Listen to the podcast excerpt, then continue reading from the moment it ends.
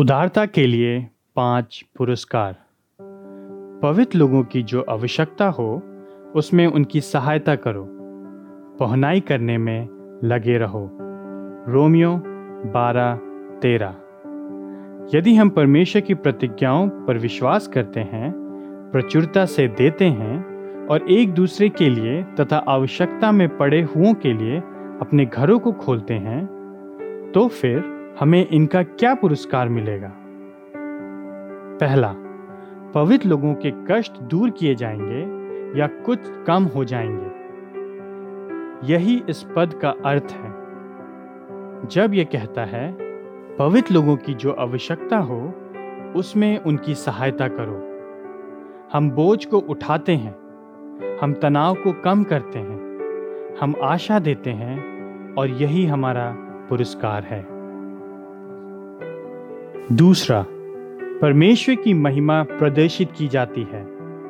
तुम्हारा प्रकाश मनुष्यों के सम्मुख इस प्रकार चमके कि वे तुम्हारे भले कामों को देखकर तुम्हारे पिता की, जो स्वर्ग में है, महिमा करे। मत्ती पाँच सोलह।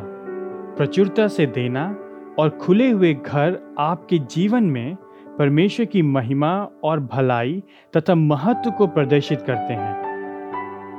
परमेश्वर हमें धन और घरों को इस कारण से देता है ताकि जिस रीति से हम उनका उपयोग करते हैं, उससे लोग देख सकें कि ये वस्तुएँ हमारा परमेश्वर नहीं है, वरन परमेश्वर ही हमारा परमेश्वर है और वही हमारा कोष है।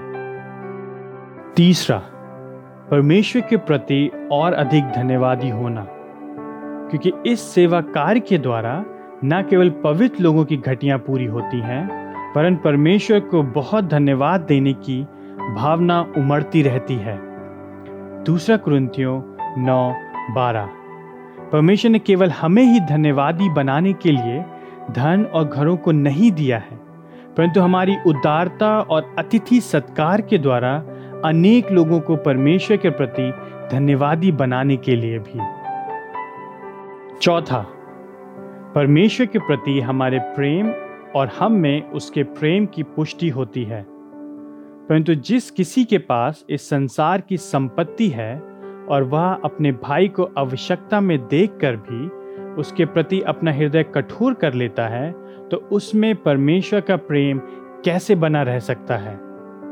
पहला यहोन्ना तीन सत्रह। दूसरे शब्दों में, जब हम उदारता से देते और अपने घरों को खोलते हैं तो हमारे जीवन में परमेश्वर के प्रेम की पुष्टि होती है कि हम वास्तविक मसीही हैं तथा हम लोग पाखंडी मसीही नहीं हैं।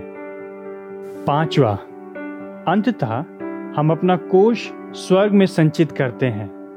अपनी संपत्ति बेचकर दान कर दो। अपने लिए ऐसे बटवे बनाओ जो फटते नहीं। अर्थात समाप्त न होने वाला धन स्वर्ग में इकट्ठा करो। क्योंकि जहाँ तुम्हारा धन है, वहीं तुम्हारा मन भी लगा रहेगा। लू का बारह, तैतीस और चौतीस। मसीह में पाए जाने वाले जीवन के केंद्र के निकट में प्रचुरता से देना और खुला घर होता है। भय और लालच के बंधन से जकड़े होने के कारणों से हम अपने बटुए, अपनी चेकबुक और घरों को जितना खोलना चाहिए उतना नहीं खोलते हैं। मसीह की उपस्थिति का सुख और मसीह की प्रतिज्ञा की निश्चितता ही इसका उपचार है। मेरा परमेश्वर भी अपने उस धन के अनुसार जो महिमा सहित मसीह यीशु में है, तुम्हारी प्रत्येक आवश्यकता पूरी करेगा। फिलिपियो चार उन्नीस। हमारा पुरस्कार परमेश्वर की महिमा का प्रदर्शन, दूसरों की भलाई और मसीह को बहुमूल जानकर सर्वदा के लिए एक साथ रखने का आनंद है।